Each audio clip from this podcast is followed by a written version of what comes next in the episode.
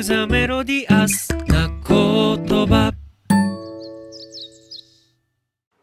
こんばんは。はじめまして。加藤です。えーちょっとスマホの調子が悪くてですね、パソコンで撮っているので、ワンワン、あの、ファンの音がうるさいかとは思うんですが、ご了承ください。えーっと、私は兵庫県出身で、今も兵庫県に住んでいます。35歳です。よろしくお願いします。今住んでる町のことなんですけど、えっと、ちょっと引っ越しをしたばかりで、1週間ぐらいちょうど今日で経ったんですけど、まあ、あんまり、あの、町の情報がわからないので、今まで住んだ町についてお伝えをすると、えっと、35年のうちほとんどが兵庫県にで暮らしています。何回か、あの、兵庫県の中で移動したことはあるんですけど、まあ、どれも、あの、兵庫県の南側、海側で暮らしていて、今回の引っ越しも、あの、海沿いから海沿いへみたいな感じで引っ越しをしました。で、えっと、逆に、あの、兵庫県を出て住んだことがある町は2つしかなくて、えっと、1つは新卒の時に配属先が愛媛県だったので、あの、愛媛県に住んでいました。で、あとは25、6歳ぐらいの時に、えっと、沖縄の久米島で、ちょっとだけなんですけど、暮らしてました。これは、なんか遊びで行ったというか、仕事を辞めて次の仕事が始まるまでの期間に、ちょっと観光業のバイトがしたくて、ふらっと遊びに、バイトしに行った感じです。で、えっと、なんだ、愛媛県は、あの、新卒の時だったので、すごくいろいろ社会人1年目らしい思い出もたくさんあるんですけど、もう私の中で一番の思い出は、縦干し網っていう、あの、魚をつかみ取るイベントがちょうどこのシーズンぐらいにあって、で、それが、あの、岸和田のだんじりより怖かったっていう思い出が、すごく印象に残っています。でもう10年以上前なので、ひょっとしたら今は全然違う優しいイベントになってるのかもしれないんですけど、あの、私が参加していた当初は、もうだんじりの、あの、角曲がる時ぐらいの勢いでみんなすごく、うわーっと海に入っていって、あの、魚をつかみまくって、それをまたどこか自分たちのこう、いけすというか、あの、クーラーボックスの中にボーンって入れて、また次の獲物を取りに走っていくみたいな感じで、あの、参加したんですけど、あまりの衝撃的な様子と圧倒されてしまって、全然私は魚をつかみ取らず、ぼーっと立って、すごいなぁと思いながら、あの、毎年参加だけしていた 思い出があります。なんかあの、私も海沿いにずっと住んできているので、魚のイベント、魚にまつわるイベントとかって結構いろいろ参加してたり知ってるつもりだったんですけど、あんなにこう、魚をつかむのに、こう、形相が変わるというか、すごい大人も子供もめちゃくちゃ必死になってやるんだなというのが印象に残ってます。あの、鮎のつかみ取りみたいな感覚でちょっと参加してしまったっていうのもあって、なんかあんなびっしゃびしゃになって、なんかこう怪我もしてそうな雰囲気の中で、でさらにそのタイとか、大きい魚も素手でガーンって掴んで持って帰ってる様子も、あの、びっくりするほど、まあ、かかっこよかったですけど、あの、みんな漁師なのかなって思うような印象でした。最近の縦干し網の様子をご存知の方がいらっしゃったら、ぜひ教えてほしいです。であと、沖縄にいた時は、あの、観光業のアルバイトがしたくて行ったので、あの、観光客向けに案内をするような仕事をしてました。ちょうどダイビングスポットになっている島で、まあ、基本的にはダイバーを相手に毎日いろんな人と喋りながら、のんびりゆったり沖縄時間を過ごしていたかなと思います。あと沖縄にいた時は、あの、FM ラジオをすごく聞きまくる生活で、で、ラジオ番組があのイベントをめちゃくちゃやって、当時だけかもしれないんですけど、やってて、で、あの、沖縄の人ってビーチパーティーみたいな、こう、海辺でバーベキューみたいなのをするんですけど、それをラジオ番組がやっていて、で、まあ、あの、聞いてる人たちみんなおいで、みたいな感じでやっていたので、それに参加を一度だけなんですけど、して、お友達を作って帰ってきた。ていう感じです。沖縄らしいその人付き合いの文化を肌で体験して、体感して、あの、毎日めちゃくちゃ楽しく遊んだような時間でした。ただ日焼けだけはしたくなくて、あの、真っ白なままこっちに戻ってきて、沖縄にいたとは誰にも、ま、バレることなく会社員に戻って、また働いていました。そんな感じかな？二つ、本当に二つしか住んだことがなくて、あとは、今もなんですけど、すごく出張が多い仕事をずっとしているので、まあ、いろんな県に行く機会だけは、他の人よりもあるのかなと思います。で、まあ、それで行った先で何泊かしたりとかするので、そこでこう、住んでる雰囲気だけ体感して帰ってくるみたいな感じです。あの、いつも楽しみにしていることが一つあって、地元の、その、行った先の地元のスーパーに行って、見たことない紙パック、もしくは瓶のあのコーヒー牛乳を買い占めて、夜一人であの品評会をするっていうのが自分の中の楽しみで、あの、聞き酒みたいな感じで、マイコップを持って行って、こう一人で品評会をするっていうのをやって、あの、地域の乳業メーカーのリサーチをしてます。写真撮ってこう、やってます。でも別にどれも美味しくて、全然味の評価とかはできないんですけど、あの、美味しいなと思いながら、あと、珍しいパッケージだなっていうのと、まあ、瓶はめちゃくちゃ可愛かったりするとこを持って帰ってきたりして、遊んでるというか、旅の思い出を増やしてる感じですね。もしあの、美味しい紙パックコーヒーか瓶のコーヒー牛乳をご存知でしたら、これも教えてもらえたらなと思います。えっ、と、リスクールに入ったきっかけなんですけど、あの、なんだ、神戸の三宮っていうところに、あの、デザインとかアートとかのこうイベントをする場所があってでそこがあのオフィスが入っていたりレンタルスペースがあったりとかするところでで私がそこに入り浸っている時期があってその時に、まあ、リスっていう会社が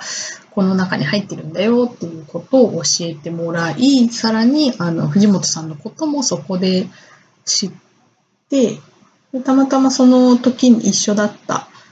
人たちみんなが結構こう藤本さんの活動だったり、まあ、されていることだったり、まあ、人柄なんかをよく知っている人たちばかりででその人たちからなんかこういろいろ聞いてるうちに私もすっかりファンになりイベントがたくさん行われる場所なのでまあ、藤本さんの会みたいな、音番会みたいな時に私も行きたいって毎回手を挙げるんですけど、全然スケジュールがちょっと合わなくて、一度もあのお会いしたことはないんですけど、まあ、今回こういうお会いできそうな機会があったので、応募をさせてもらいました。で、あの、基本的にこう、私、東京とかを、あの、なんですか、大阪とかでもちろん働きには行くんですけど、できれば地域とか地方のちょっとローカルなものが好きで、沖縄に観光業しに行っちゃうぐらい、沖縄のしかも那覇じゃなく、めちゃくちゃちっちゃい島に行っちゃうぐらいなので、そういったところで活動されていて、さらにあの、結構豪快にハードルを下げていろいろと設定をしてくれる人だというのも聞いていたので、まあ、今回のリスの条件と応募条件というか、まあ、休みたい時は休む月があってもいいよみたいな戻りたかったら戻ってもいいよみたいなスタンスでされているっていうのもすごく魅力的に感じてあの仲間に入りたいなと思って申し込みをしました。なんかこういつでも休めるってありがたいですよね。ついつい休休みたいなと思う時があると休めるっていうのは嬉しいかなと思ってます。で私の仕事なんですけど、あの、コピーライターをしています。で、えっと、何回か転職はしてるんですけど、コピーライターになってからはずっと同じ業界でやっていて、で、えっと、仕事とは別というか、そのなんていうんですかね。そことは別にもう一個自分のやりたいことは職場じゃないところでやろうみたいな感じのスタンスを5、6年前ぐらいから持つようになって、職場だったらできないけど、まあ、プライベートというか、他の環境だったらできるだろうなっていうことは、そこで仕事で得た知識とか、人脈だったり情報なんかを使って、また別の形でシチュエーションを提供したり、場を提供したりとかする取り組みをやっています。なんかこう、なんだ、2016年度の、えー、瀬戸内国際芸術祭の時にまたちょっと面白い出会いがあって、そこで出会った現代美術アーティストさんとか、まあその入り浸った時に出会った方とか、デザイナーさんとかが結構なんか特殊な業界で働いているので、なかなか中ってどうなってるのみたいな話を聞かれることが多くて、で本当はこういうことがしたいんだけど、実際は全然できないんですよね、みたいな、こう、本来の仕事でこぼれ落ちちゃう、やってみたいこととか、改善したいなと思っている視点を意外と汲み取ってくれる人たちが、ここ何年かですごく周りに現れるようになったので、そういった形で、こう、できなかったと思って諦めていたことに最近は挑戦するようになってきました。ただ、あの、キャラクター的に私があの戦隊もので例えると、ベッドみたいなこう、真ん中主役みたいなタイプよりも、あの、緑とか青とか、時々こう欠席してる回がある方が、私自身、あの、心も体も健やかに入れるみたいで、でこう、主役はアーティストさんだったらアーティストさんとかデザイナーさんとかに任せて、かどちゃんなんかちょっとこういうネタ欲しいんだけどとか、面白いネタないみたいな話を振られた時にあるよ、みたいな感じで答える役目をしていて、自分は匿名で相手を先に立たせて裏でにまにまその作り上げていく様を一緒にやりながら見ているっていう方が多い感じです。まあ、会社員なので副業とかうるさかったりもするのでその辺はちょっと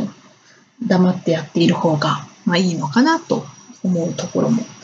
あって、そんな感じで活動をしています。で、困っていることなんですけど、うーん、この、なんていうんですか、移動ができにくくなる前ぐらいから、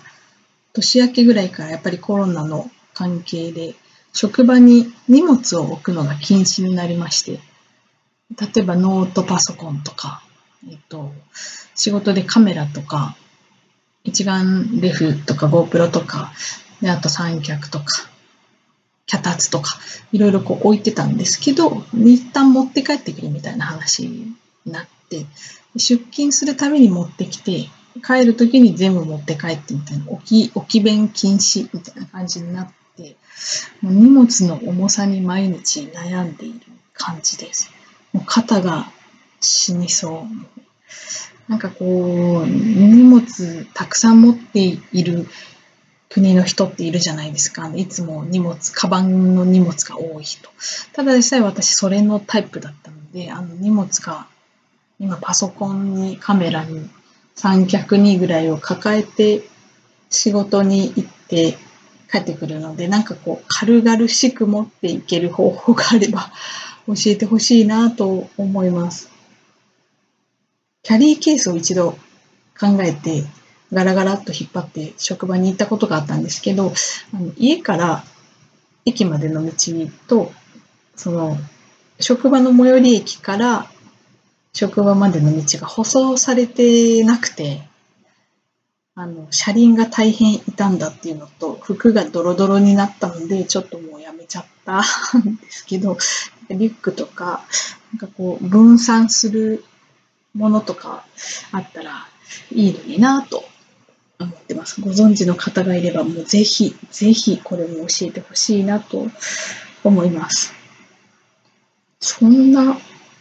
もんぐらいかな。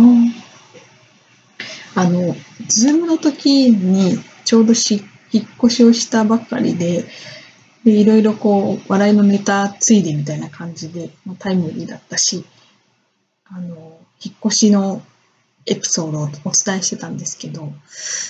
意外と、なんていうんですかね、暮らせば慣れるというか、まあ自分の家だし、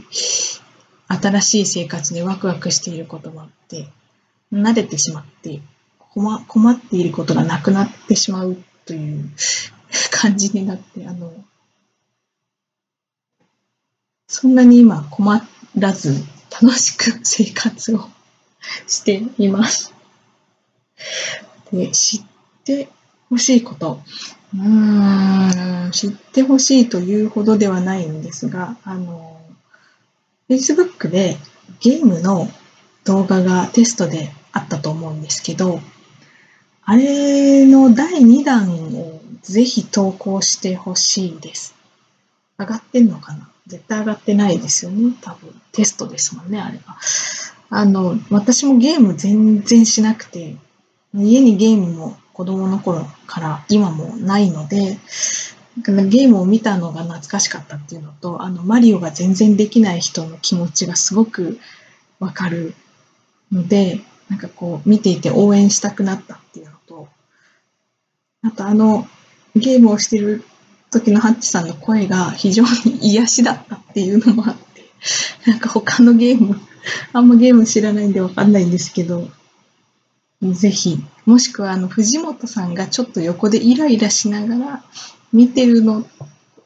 含め、第2弾撮ってほしいなと思います。そんなんでいいのかな？かな？そんなもんですかね。ちょうど、そろそろ20分だし、いいのかな？えっと、兵庫県に住んでいるので、あの、兵庫県に来る機会がある方、もしくはお近くにお住まいの方がいらっしゃれば、ぜひお会いしてみたいなと思います。なかなか会いづらい時期になってますけど、ぜひ仲良くやっていければなと思ってますので、よろしくお願いします。私からは以上です。さようなら